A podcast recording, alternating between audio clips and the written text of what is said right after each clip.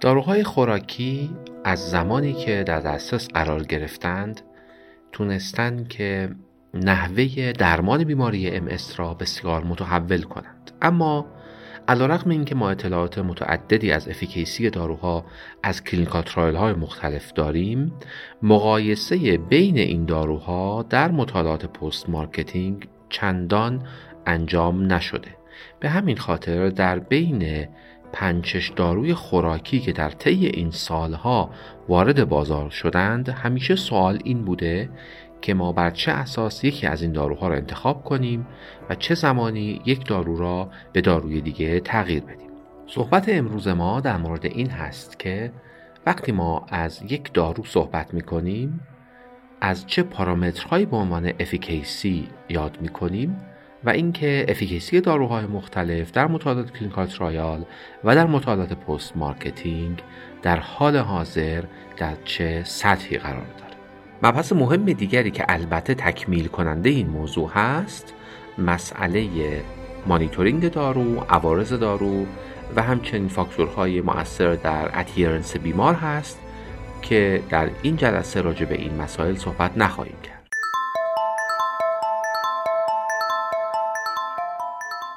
سلام. به دومین فصل از امسکست در سال 1401 خوش آمدید. ما قراره در این فصل در خصوص جایگاه داروها و اثر بخشی اونها صحبت کنیم. این فصل در سه اپیزود تقدیم شما خواهد شد. و امروز در 24 امین امسکست در خصوص افیکیسی همراه شما هستیم. اهمیت این که امروز داروی خوراکی ها انتخاب کردیم چیه؟ داروهای ام خب تقسیم میشن به داروهای اینجکتبل داروهای تزریق چند ماهی که مونوکلونال آنتیبادی ها هستند و داروهای خوراکی. پروفایل داروهای خوراکی خیلی شبیه به هم هست از نظر اندیکاسیون های شروع درمان و همچنین نحوه مانیتور کردن درمان. به نظر می‌رسه که با توجه به تعدد این داروها خیلی خوب هست که ما یک اوورویوی از کل این داروهای خوراکی از نظر اثر بخشی و همچنین نحوه انتخاب بین داروها و یا سویش کردن یک دارو به داروی دیگه داشته باشه وقتی صحبت از efficacy و اثر بخشی میشه دقیقا چه پارامتری ما می‌خوایم بررسی کنیم؟ در clinical trial های مختلفی که دارو برای اولین بار به درمان ام اس داره معرفی میشه در حقیقت اثر بخشی یک طور خاصی ممکنه تعریف شده باشه اما ما از جمع کردن این معیارها عموماً اثر بخشی را شامل چند تا پارامتر می‌دونیم. یکی relapse activity یکی disability accumulation یکی disability improvement و عامل مهم دیگری در این زمینه هم طول مدتی هست که بیمار می‌تونه با تحمل عوارض دارو روی دارو باقی بمونه. اگر نگاه کنیم به داروهای خوراکی موجود که مهمترین اونها dimethyl fumarate fingolimod و teriflunomide هستند. در کنار اونها احتمالا در سالهای آینده ما siponimod و cladribine را هم خواهیم داشت. می‌تونیم به صورت کلی بگیم که فعلا مطالعه head to head ی که به صورت کنترل شده اثر بخش این داروها رو با هم دیگه مقایسه کنه وجود نداره. پس دقیقا data یی که صحبت می‌کنیم از کجا میاد؟ data یی که ما داریم از مطالعات post marketing از cohort های national یا چند ملیتی هست که بیماران مختلف در جمعیت های مختلف با شرایط مختلف داروهای مختلف را دریافت کردن اما به هر حال این شاخص های efficacy که خدمتتون عرض کردم را میشه که بین این گروه ها با همدیگه مقایسه کرد خب این عالیه که بتونیم از داده های بیماری مختلف کشورهای مختلف استفاده کنیم. چه محدودیتی برای این داریم ما؟ ببینید شما بیماری رو که روی درمان خاص می‌گذارید تنها شرایط درمان نیست که داره روی اثر بخشی دارو نقش تعیین کننده می‌گذاره بلکه شرایط بیمار هم مهم هست. به این مفهوم که در ابتدای سیر بیماری در سالهای اولیه بیماری احتمالا افیکیسی داروها بیشتر هستند و اگر که شرایط بیمه اون کشور و یا های اون کشور به شما اجازه نده که یک دارو رو به عنوان خط اول استفاده کنید یا به شما اجازه بده یک دارو به عنوان خط اول استفاده بکنید بنابراین روی افیکیسی که از اون دارو گزارش میشه اثر خواهد گذاشت و جمع کردن این بیماران در یک گروه با توجه به اینکه شرایط بالینی متفاوتی با همدیگه داشتند چندان کار آسانی نخواهد. به هر حال بیشتر نتایجی که ما از مطالعات post marketing به دست میاریم مشابه مطالعات clinical trial هست. و بسیاری از این مطالعات هم همان بیماران clinical trial ها هستند که برای سالهای طولانی تری follow میشن. به عنوان مثال اگر نگاه کنیم به داروی dimethyl fumarate مطالعه ENDORSE که در حقیقت extension مطالعه DEFINE و CONFIRM بوده که بیماران برای حدود ده سال یا حداقل ده سال همه بیماران در مطالعه ENDORSE follow شدند. دو سال اول در clinical trial اصلی DEFINE یا CONFIRM بوده و برای 8 سال و بیشتر به عنوان مطالعه ENDORSE بیماران بررسی شدند. در مورد بیمارانی که به صورت مداوم روی درمان dimethyl fumarate 240 میلی گرم BID بودند مشخص شد که تمام بیماران در تمام سالهایی که مورد مطالعه قرار گرفتند ریلپس ریت بسیار پایین در حد 16 صدم تا 25 صدم در سال اول و 7 صدم تا 17 صدم در سالهای نهم تا دهم مطالعه داشتند. در این مطالعه بیمارانی که اول روی پلاسبو بودند در دو سال اول یک annual relapse rate بین 29 صدم تا 43 صدم یعنی حدود 3 دهم تا 4 دهم در سال داشتند که بعد از change شدن روی dimethyl fumarate این عدد از 3 دهم تا 4 دهم به حدود یک دهم تا دو دهم در سالهای سوم تا دهمی که در مطالعه ENDORSE follow-up شده بودند کاهش پیدا کرد. وقتی به این بیماران در طی ده سال نگاه می‌کنیم می‌بینیم که EDSS اوریج اینها چیزی بین یک و تا دو باقی مونده که EDSS پایینی هست. و همچنین اگر نگاه کنیم به شاخص clinical definite worsening به این مفهوم که بیمار یک عدد EDSS بدتر بشه و این عدد EDSS برای 24 هفته در همین state باقی بمونه متوجه میشیم که بیمارانی که در مطالعه بودند در follow-up ده ساله clinical definite worsening شون هم نسبت به گروه placebo به شدت پایین تر بوده. به این معنا که اون بیمارانی که کل طول ده سال روی dimethyl fumarate بودند 72 درصد و بیمارانی که ابتدا روی placebo بودند و بعد به dimethyl fumarate تغییر پیدا کردن هم 73 درصد به هیچ عنوان criteria های clinical definite worsening را نشون ندادند که این نشون دهنده stability بیماری در این گروه حدود 70 درصدی بیماران برای حدود 10 سال بوده. EDSS 86 درصد بیماران در گروهی که DMF برای کل دوره دریافت کرده بودند و حدود 74 درصد بیماران در کسانی که ابتدا روی placebo بودند و بعد روی DMF رفته بودند در تمام این سالها کمتر از سوانیم باقی مونده بوده. وقتی نگاه می‌کنیم به ریلپس ریت بیماران شاخص مهم دیگر این است که چه تعدادی از بیماران اصلا دچار ریلپس نمیشن. 75 درصد بیماران در دو سال اول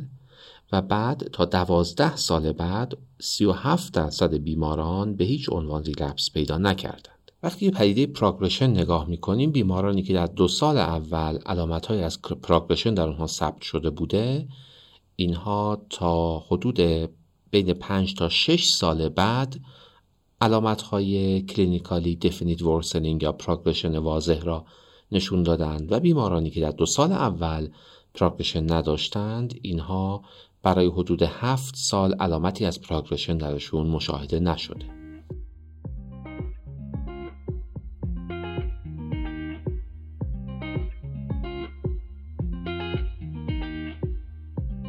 شرکت های دانش بنیان جدا از محصول های بروز و مبتنی بر علم دنیا خیلی خوب اهمیت ایونت علمی رو درک می کنند و همراه و حامی این حرکت ها هستند. شرکت دارویی نانا الوند هم از این دست شرکت هاست که البته در سبد دارویی مس دو محصول خوراکی زادیوا و دنلوین رو داره که دو محصول خوراکی دیمتیل فومارات و فینگولیموده ممنون از نانا الوند اسپانسر پادکست MSCast خب مطالعات post marketing اون وقت به ما چی میگه در این رابطه؟ خود مطالعه ENDORSE که داریم follow-up بیماران را برای حدود ده سال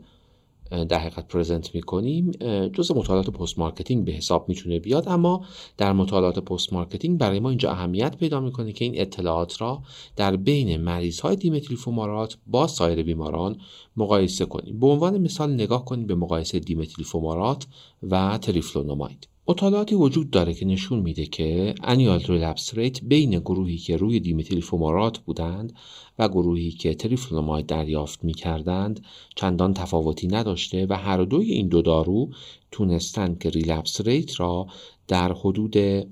دو دهم در سال نگه دارند. در مورد disability یا disability accumulation هم مطالعاتی وجود داره که نشون میده که هم dimethyl fumarate و هم teriflunomide تونستن که با یک hazard ratio حدود یک در disability accumulation و همچنین disability improvement اثر یکسانی داشته باشند. اما اگر نگاه کنیم به مقایسه فینگولیمود و تریفلونوماید همون مطالعاتی که data ی بیماران کشورهای مختلف بین گروه تریفلونوماید و dimethyl fumarate رو مقایسه کردند و اینها رو یکسان ارزیابی کردند نشون میدن که فینگولیمود از نظر کاهش annual relapse rate مؤثرتر از تریفلونوماید عمل می‌کنه. به این مفهوم که می‌تونه که annual relapse rate را چیزی حدود 16 صدم تا 18 صدم نگه داره. که برای تریفلونوماید کمی بیشتر از دو دهم هست. باز همین مطالعات نشون میدن که احتمالا فینگولیمود کمی مؤثرتر از dimethyl fumarate بتونه که annual relapse rate بیماران را کاهش بده. وقتی که به پدیده Confirmed Disability Accumulation نگاه می‌کنیم یا تجمیع در حقیقت ناتوانی که ما در معاینات مکرر بتونیم اون را اثبات بکنیم خیلی تفاوتی در مطالعات post marketing بین فینگولیمود dimethyl fumarate و تریفلونوماید مشاهده نمیشه. نتایج مطالعات دیگری که سایر داروهای خط اول را هم در این مقایسه ها لحاظ کرده باشند البته از جمله معروفترینشون که متعلق به German cohort هست البته متفاوت هست که به اختصار بعد بهش اشاره خواهیم کرد. اگر نگاه کنیم به MRI outcome که جزء معیارهای بسیار مهم برای ما در تصمیم گیری در مورد efficacy دارو هست می‌بینیم که تعداد T1 enhancing Gad lesion ها در گروهی که فینگولیمود گرفتن در مطالعات مختلف نسبت به گروه placebo همیشه پایین تر بوده. همچنین گروهی که فینگولیمود دریافت کرده بودند در مطالعات مختلفی که با placebo کنترل شده بودند new T2 lesion های کمتری نشون دادند. وقتی که بحث imaging هست همیشه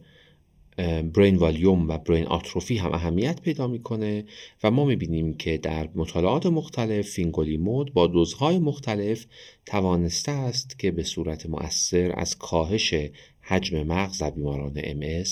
پیشگیری کنه مطالعه CONFIRM همچنین یک active comparator که همون GA بود را به عنوان کنترل در مطالعه لحاظ کرده بود و در این مطالعه اگرچه که جزء اهداف اولیه مطالعه نبود که superiority یا non inferiority dimethyl fumarate نسبت به GA را در MRI activity بسنجن اما در post hoc analysis مشخص شد که dimethyl fumarate می‌تونه که تعداد ضایعات T2 چه enlarging T2 lesion چه new T2 lesion را به نسبت کاهش بده. همچنین T1 black hole ها در گروهی که در با dimethyl fumarate بودند کمتر مشاهده شده. اگر برگردیم به مقایسه dimethyl fumarate و تریفلونوماید همون که گفتم در مطالعه German cohort مقایسه البته بین همه داروهای خط اول بوده و GA و اینترفرون ها هم در گروه های مقایسه لحاظ شدن اما در مقایسه هایی که بین dimethyl fumarate و تریفلونوماید انجام شده مشاهده میشه که گروهی که روی درمان dimethyl fumarate بودند به صورت واضح annual relapse rate کمتری نسبت به گروه تریفلونوماید داشتند. برای تریفلونوماید همون عدد حدود دو دهم محاسبه شده و برای گروه dimethyl fumarate حدود یک دهم. اما در همین مطالعه هم شاخص هایی که به progression می‌پردازند progression سه ماهه شش ماهه و یا progression free بودن در follow-up دوازده ماهه نشون میدن که دو گروه dimethyl fumarate و تریفلونوماید مشابه هم دیگه بودن آیا ما توی مطالعه در مورد مقایسه بین dimethyl fumarate و فینگولیمود هم صحبتی داریم؟ بله در همین مطالعه هست که ما می‌بینیم از نظر relapse free بودن تفاوتی بین گروه فینگولیمود و dimethyl fumarate مشاهده نشده که در follow-up یک ساله 83 درصد گروه dimethyl fumarate و 82 درصد یا 81 و خورده درصد گروه فینگولیمود relapse free باقی موندن که البته follow-up چندان طولانی به حساب نمیان و annual relapse rate هر دو تا گروه هم حدود یک دهم یا 17 یا 18 صدم مشابه هم دیگه report شده و بیمارانی که روی فینگولیمود بودند یا روی dimethyl fumarate بودند در هر دو گروه حدود 72 تا 74 درصد بیماران برای یک سال relapse free باقی میموندن. اگرچه که اگر نگاه کنیم به بیماران که آیا واقعا بر اساس criteria های label دارو دارو رو دریافت کرده بودند یا نه تفاوتهایی مشاهده میشه به این مفهوم که اگر ما بیمارانی که بر اساس label نباید اون دارو رو دریافت می‌کردن اون بیماران رو حذف کنیم نتایج کمی متفاوت میشه. به این نتیجه می‌رسیم که در این مطالعه هم تریفلونوماید مشابه GA و اینترفرون و بعد از اون dimethyl fumarate و فینگولیمود به صورت مؤثرتر در کنترل annual relapse rate و همچنین relapse free نگه داشتن بیماران مؤثر بودند نهایتا اینکه مطالعاتی هم وجود دارند که نشون میدن اگرچه که فینگولیمود و دیمتیل فومارات هر دو در کاهش relapse rate احتمالا می‌تونن که اثرات قابل مقایسه با هم دیگه داشته باشند و هر دو می‌تونن به یک نسبت بیماران را در شرایط NEDA یا no evidence of disease activity نگه دارند ممکنه که در بعضی موارد با سویچ دارو از دیمتیل فومارات با فینگولیمود احتمال اینکه بیمار در شرایط NEDA باقی بمونه تا حدود چهل درصد لاقل برای کوتاه مدت تا شش ماه افزایش پیدا کنه. اما به صورت کلی وقتی مطالعات مربوط به همه این داروهای خوراکی معروف و در دسترس را نگاه می‌کنیم متوجه میشیم که هنوز در مورد disability accumulation یا progression بیمار نمی‌تونیم بین این سه دارو اختلاف معنیداری را لحاظ بکنیم اما از نظر relapse activity به احتمال بسیار بسیار زیاد فینگولیمود و دیمتیل فومارات بیش از تریفلونوماید می‌تونند مؤثر باشند و بر اساس data های مختلفی که وجود داره شاید دیمتیل فومارات همرده فینگولیمود لحاظ بشه اگرچه که کماکان در بسیاری از guideline ها از جمله دستورالعمل کشوری ما فینگولیمود جزء داروهای خط دوم و دیمتیل فومارات جزء داروهای خط اول لحاظ میشه. یکی از تفاوت‌های دیگری که ممکنه که برای مهم باشه این هست که اگرچه که MRI activity از نظر new یا enlarging T2 lesion در گروه فینگولیمود و دیمتیل فومارات مشابه هم دیگه هست احتمالا فینگولیمود زودتر و مؤثرتر می‌تواند تعداد Gad enhancing lesion ها را کاهش بدهد. وقتی به guideline MENACTRIMS نگاه می‌کنیم می‌بینیم که فینگولیمود را در کنار سیپونیمود به عنوان داروی انتخابی در بیمارانی که low to moderate disease activity دارند بعد از داروهای injectable دیمتیل فومارات و تریفلونوماید لحاظ کرده و همچنین در بیماران highly active هم فینگولیمود را باز در کنار سیپونیمود و کلادریبین در دسته داروهای خوراکی به عنوان داروی انتخابی قرار داده. بهبود annual relapse rate در مورد فینگولیمود در مورد بیمارانی که disability score پایینتری دارند و shorter disease duration دارند واضحتر اتفاق میفته و همچنین بیشترین اثرش مشخص شده که در بیماران زیر چهل سال یا اونهایی که treatment naive بودند مشاهده میشه. همچنین مطالعاتی داریم که نشون میده بیمارانی که با فینگولیمود درمان شده بودند نسبت به بیمارانی که ابتدا با GA یا اینترفرون بتا درمان شده بودند ریسک پایینتری برای تبدیل به SPMS داشتند و بیمارانی که از داروهای GA و اینترفرون change شده بودند روی فینگولیمود اینها هم مشابه بیماران therapy naive البته نه به اون شدت اما به صورت واضحی بهبود در annual relapse rate را داشتند. اما شروع زود هنگام با فینگولیمود می‌تونه تا 35 درصد نسبت به شروع دیر هنگام یعنی شروع با داروهای injectable و بعد change کردن به فینگولیمود بر relapse free بودن بیماران اثر داشته باشه. به همین خاطر در بیمارانی که پاسخ مناسبی به داروهای خط اول ندادن یا در بیمارانی که پروفایل اونها به بیماری high risk بیشتر شبیه هست سود بیشتری می‌برد اگر که ما از ابتدا اون را روی درمان با فینگولیمود بگذاریم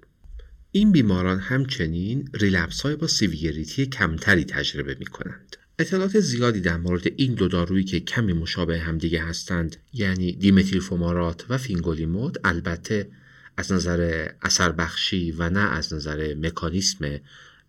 دارو ارائه کردیم. خیلی کوتاه هم در مورد تریفلونوماید بگیم که از مطالعات مختلف می‌دونیم که annual relapse rate را می‌تونه که بین 30 تا 35 درصد در فاصله دو سال بعد از شروع دارو کاهش بده و همچنین مشاهده شده که بالای 60 درصد بیماران اینها MRI activity شون نسبت به گروه پلاسبو کاهش پیدا می‌کنه. و data یی که در مورد disability progression وجود داره data ی اولیه میگه که تا 30 درصد تونسته که نسبت به پلاسبو از disability progression پیشگیری بکنه. ممنون از اینکه تا اینجا اپیزود همراه ما بودید و خیلی خیلی ممنونم از اینکه MSCast رو به همکاران خودتون معرفی می‌کنید. این کار باعث دلگرمی و قوت قلب ما میشه. پاییز 1401 امسکست